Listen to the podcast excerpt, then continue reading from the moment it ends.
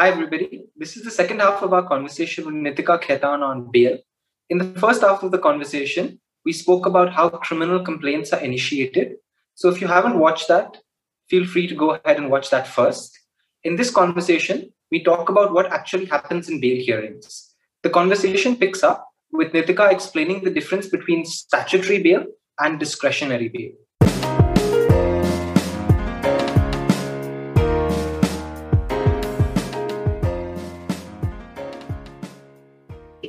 Just to discuss default bail very briefly because this is yeah. one concept that I get really like confused maybe about because I was discussing this with Vasu earlier that rarely I have seen people getting default bail because in on practice I've seen so many times people have been in custody for example six months, seven months for normal offenses, but default bail was never sought for, never granted. Once, so what mm-hmm. I've understood till now, which I might be subject to correction, is that if you do not ask for default bail on till a certain period, then you write away that thing that you don't you can't get it anymore because you've not so. And the second thing I've seen is what the police does is files a charge sheet, then seeks your custody, and then starts filing supplementary charge sheets. So even though because this whole discussion then default bail is a right that you've been given, but because there are these other considerations and other perspectives towards bail, a matter of right also gets diluted. So there is obviously something else at play in the judge's head completely and exactly on point. Even though you don't necessarily need to make an application to say you know my 60 days are up or my 90 days up and there's no charge sheet that's been filed. Um, unfortunately in practice if you're not making that application it isn't likely that you're going to be released on default bail. And yeah the sort of more pressing thing is exactly as you mentioned because this is linked purely to the filing of the charge sheet. Um, as long as the investigating agency files some sort of charge sheet before that period is up, your default bail right gets uh, gets extinguished. Um, and yeah, I mean they can always sort of file supplementary charge sheets, even if that first charge sheet doesn't have everything they want to rely on um, at the trial. So I think this is a, a good place to sort of talk about um, the kind of evidence the prosecution or the police actually have to bring right? Um, because you said that for example you can file or you can apply for bail at any point right? Um, but the charge sheet comes much later right? So how if um, if prior to the charge sheet what, on what basis am i really applying for bail? Because i don't have access to anything that the police is accusing me of right? And in the second case where supplemental charge sheets are continually being filed right? How do I really um, exercise my right to bail meaningfully in that kind of a situation? Completely. And here again, the main problem we run into is precisely this.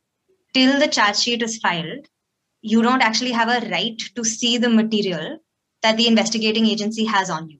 So you can see the FIR, sure, but the FIR is again definitionally only the first information, right? There is nothing that says that the FIR has to have um, all of the material against you. It's only the thing that triggers investigation.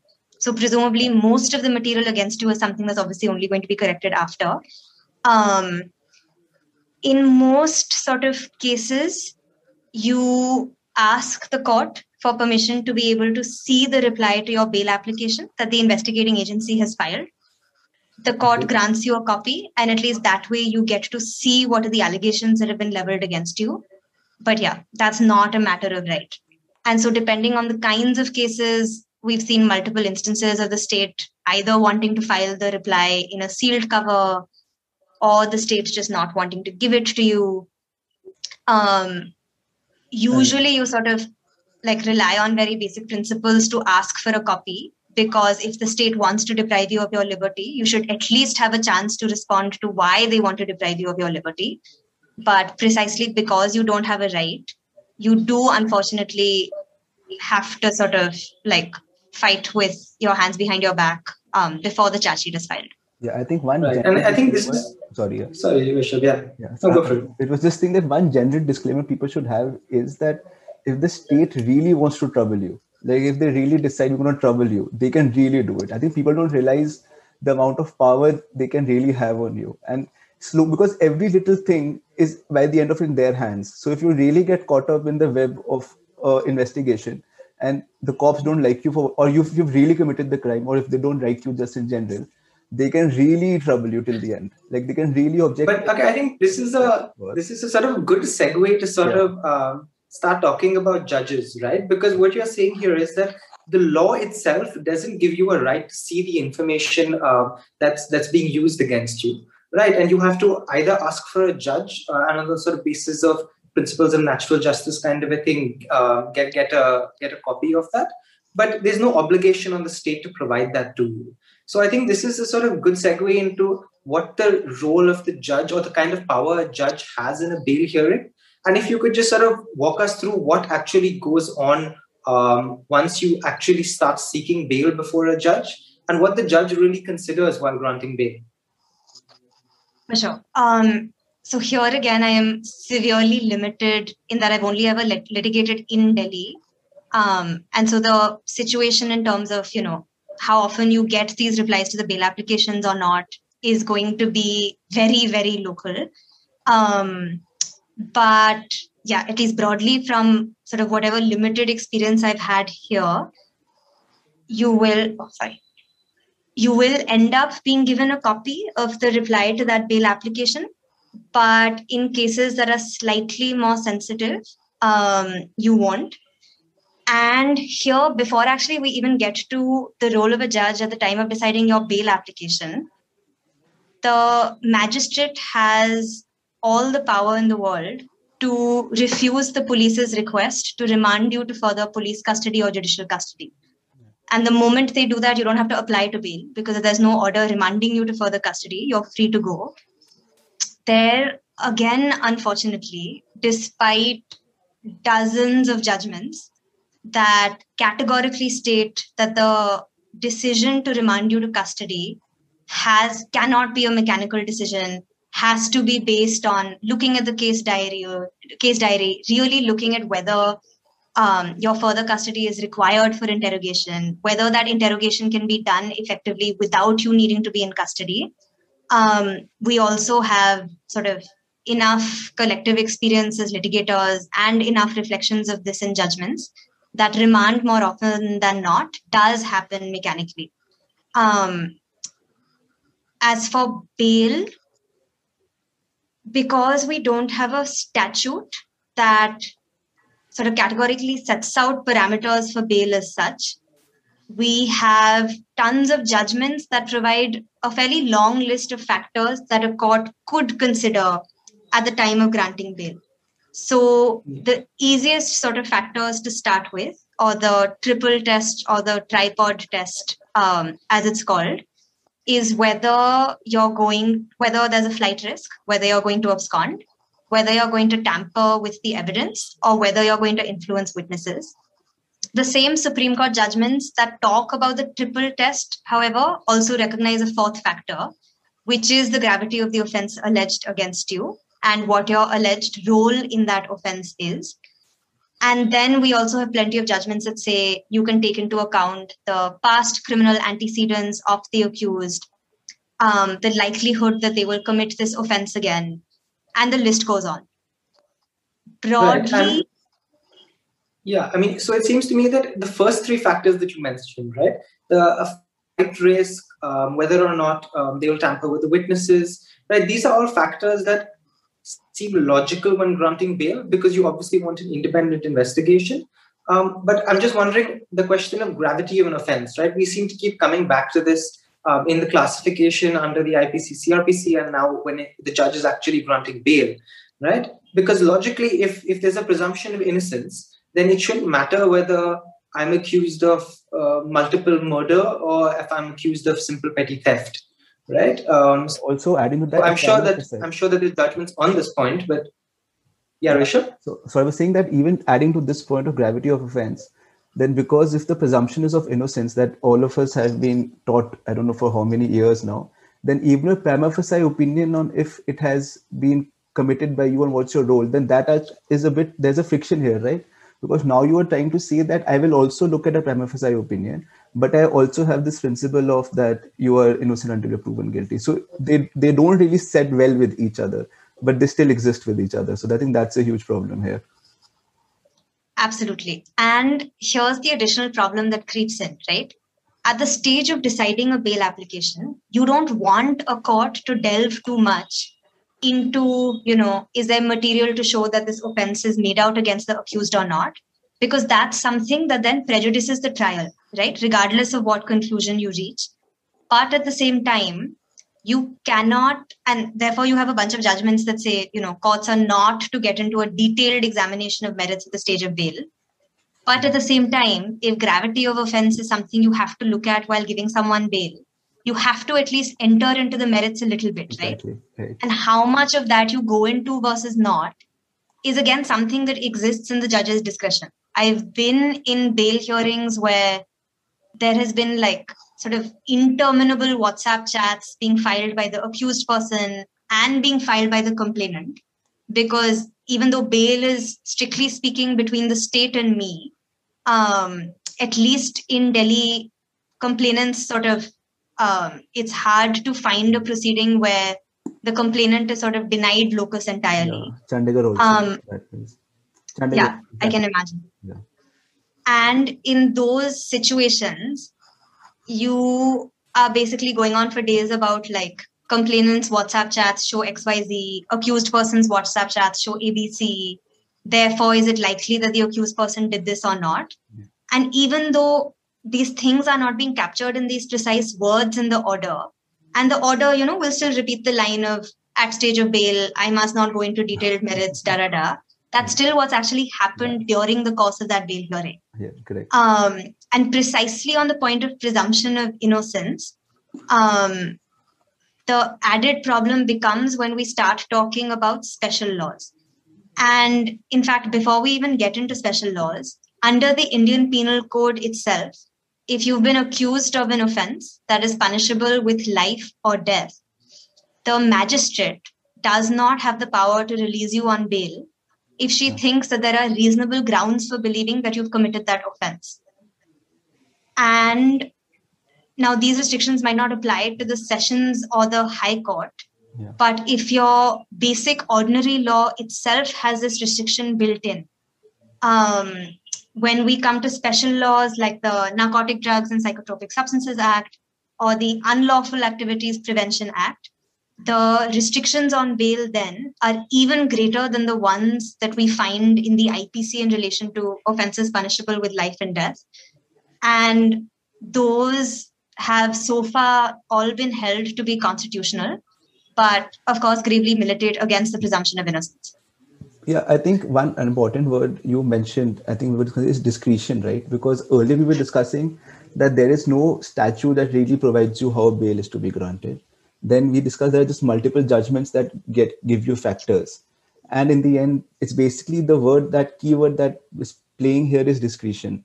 So at least in Chandigarh or like in Punjab Haryana, what I see is that usually bail for grave offenses is not granted by session court because they feel that it's not worth the risk for them. Like they feel if you want to really get a bail, just get it from the High Court. And we won't take the risk of looking at the evidence and then because they fear more for the fact that somebody will question them. How can you give a bail in this grave offense? So then I think discretion is what really is at play here. And it just ends up being what the judge is really thinking. And they will only think what they have to think once they know the merits of the case. Then this whole system go, gets on his, gets completely confused of what's happening.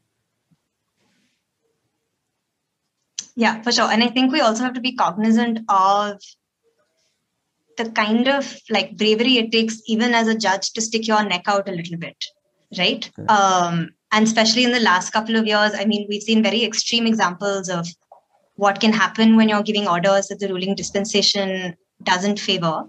But even outside of those extreme cases right um, we are still individuals against two different organs of the state. Um, and so, what it takes for a judge to deny, you know, a one day extension of remand that the investigating agency asks um, is not something that you will easily see. Right. And I mean, so correct me if I'm wrong, but the, the sort of rationale behind uh, not granting magistrates power to, to grant bail immediately, right, for offenses of life or death.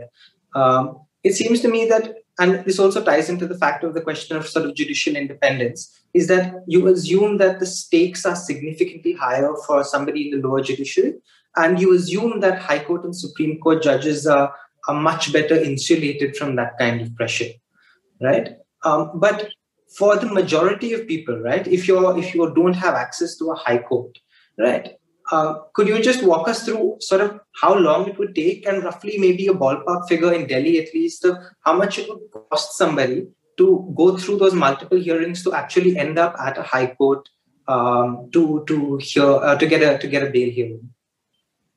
Yeah, for sure. So, I mean, ideally, the advice is always to start by applying for bail before a magistrate. If you're rejected there, to then move up to the sessions court and only if you're also rejected there to go up to the high court that at least based on my limited experience in delhi is still going to take you a few weeks because even though courts recognize that it's bail and want to give you short dates first you have to get your bail application listed then if the state hasn't come with a status report on the very first day the judge is going to grant the state a few days to come back with a status report arguments will happen. Depending on how extensive those arguments are, a few more days get spent, and then the um, sort of case is reserved for orders.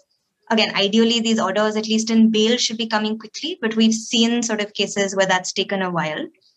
Um, one sort of like added thing outside of this restriction on magistrates' power to grant bail in cases punishable with life imprisonment or death is that there are also some judgments where they say that cases that are triable only by sessions courts are cases where magistrates should be, you know, slightly sort of more wary of granting you bail. And in those cases, you might decide to straight away file before sessions. Um, then, if you do have the means to go to the High Court, you will again first file before the High Court. Notice will be issued. A few more days for the state to grant um, uh, to file its reply then arguments, then again the order is reserved. And then if you really want to sort of take it all the way up, um, you file before the Supreme Court. Another relevant factor here, and this I sort of say based on the experience of um, senior advocates who've observed this process for like two, three decades, is that at least in Delhi, several of them have voiced that they've seen a creeping factor that's gained more relevance in the grant of bail, um, as time spent in custody. Yeah. So sometimes, sort of knowing the judges are going to look at your bail application a certain way once you file after you've already spent a couple of weeks becomes an additional consideration in lawyers' minds. Um, yeah, so I think at best, this process of everything together would still be a month or two. Um, and that's again a best case scenario and that's actually a bit fast. So because of what I've experienced, that's assuming a super fast process. Yeah, yeah. Between Delhi and Chandigarh, Delhi usually has a lim- like a limited criminal roster. Like it's not as heavy a board as compared to other. So, for example, my limited experience from Punjab and Haryana, wherever days have been mentioned, you make it weeks. So it takes a few weeks for the state state to file a reply. It takes a few weeks for a matter to get listed, and then few, because there are so many people who want to bail. It's not that they don't want to give you but that's just the amount of time it takes for things to really move right? And then so that effectively becomes two or three months minimum. And i think even in chandigarh now this idea is if you've spent one third of the time or if a charge sheet has been presented then like okay let's just give you bail because you've spent enough time. So then the consideration completely becomes irrelevant it's just how much time you spend so then the discussion is how much kitne time se andar ho so the exactly. you ask right. like this. Yeah, so I think we're sort of also running out of time. So I think this is sort of a good way to um, segue into the last sort of thing that we wanted to talk about, which is where where the state of bail law really leaves us today, right? Um, because so a couple of points that I had in mind is one, um, and so this is sort of picking up from what Rishabh just said. The judge himself knows um, that the person has spent X amount of time in jail, right? So it seems to me that not only as we as citizens are looking at bail as sort of definitive um, de- determinations of punishment or guilt, but it also seems like the judges in their own head have now come to the acceptance that trial is so far away that really bail is or bail is really going to determine punishment or non punishment right? So it seems to me a system characterized uh, by by the centrality of bail, really. And then when I couple that with the vast uncertainty for most citizens as to the time, the costs, and the outcome, right? And then I couple that with um, the the sort of large amounts of discretion both the judge has and the state has, right, in various situations. Um, whether it's filing supplemental charge sheets or refusing um, the accused a, a, copy of the, the bail reply, right? So it seems to me that uh, we're sort of in a situation where um, nothing really has any amount of certainty. Um, and, and that's an odd state for a sort of legal regime to be in. Completely. And I think precisely the discretion that exists with bail law is what leads to this uncertainty. Um, as for bail being seen as a punitive measure, there are, for instance, cases where um, a Delhi High Court order from a few months ago recorded a submission that the investigating agency had made in its reply, where one of the grounds that the investigating agency had mentioned to deny bail to the accused was saying that they wanted to send a message to society. Um, in that particular case, the High Court, of course, came down heavily on that and said bail is not punitive and it's not about sending a message to society. Um, but even if these things are never explicitly recorded this way in orders, if we generally survey bail jurisprudence in the uh, jail, uh, sorry, bail jurisprudence in the country, it's hard to walk away without a sense of, you know, the precise length of trials influencing multiple actors in the system towards viewing bail precisely as a punitive deterrent and not as what it's meant to be, right? Making sure you show up for trial and making sure the trial is fair. Um, and yeah, that is a grave infraction of your presumption to innocence. But it's hard to see exactly where one would start to begin to fix this. Yeah. And uh, another this thing, so just discussing some recent cases, because now once we start discussing discretion, we start seeing how discretion plays a different role in different landmark cases. For example, this is a cliche example still, but like when Arnab Goswami got his bail, it was considered a landmark judgment of like how procedures can be looked past and how under writ jurisdiction courts can do so many things and they can really give you bail. But that anybody who really practices, uh, who is just not really in practice, who just been in courts for like one year, they know that judgment, no matter how well written, is actually a farce. Because you can never go to straight up to a high court and say, I want a bail they will throw you out they will embarrass you they will ridicule you and that will be the end of your day. And you go back thinking you know what what happened to my constitutional arguments?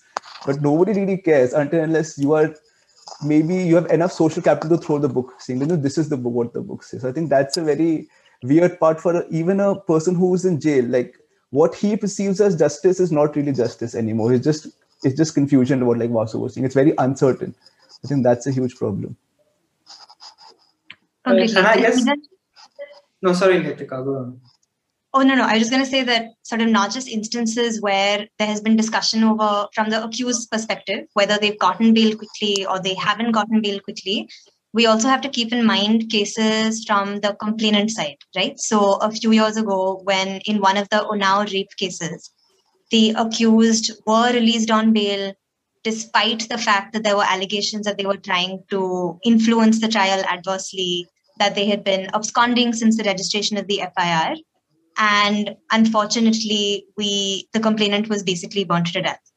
Um, and I think these high profile cases only give us glimpses of what is actually a deeper rot that you see in almost every bail case you adjudicate, whether it's high profile, low profile, politically sensitive, not politically sensitive. Um, and yeah again i think the task of even beginning to think of how you would fix this seems momentous. But length of trial and the power to arrest are two places to start for sure.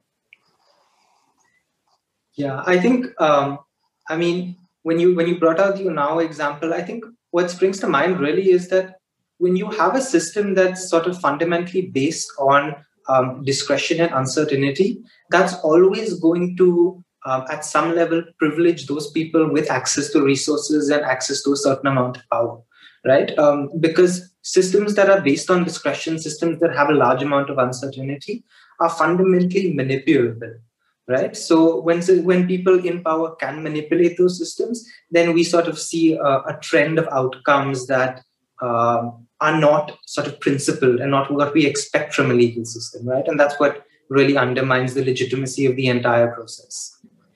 Um, so yeah, I think that's all I have for today. If any of you all have any closing thoughts, then um, uh, feel free to chip in. No, I think this is it. All right, guys, thank you for listening. This was our first episode with Nikita on bails. And one of my key takeaways from this conversation is that a bail depends more on the discretion than on the statute. And this discretion is not a blanket discretion. It is also guided by certain other factors that are involved. And what I'm thinking also is that as you move up the hierarchy of courts, there is more wiggle room with these judges. So, for example, a, se- a sessions judge court will be lesser uh, prone to give you bail than compared to a high court judge, or a Supreme Court judge will actually give you bail if not the high court judge. So there's a so there is basically the hierarchy works in this system quite clear, clearly. And I think, in addition to that, one really useful way to take discretion or to take the importance of bail away is to start looking more seriously at criminal justice reform and understanding the process that trials take and the problems with that.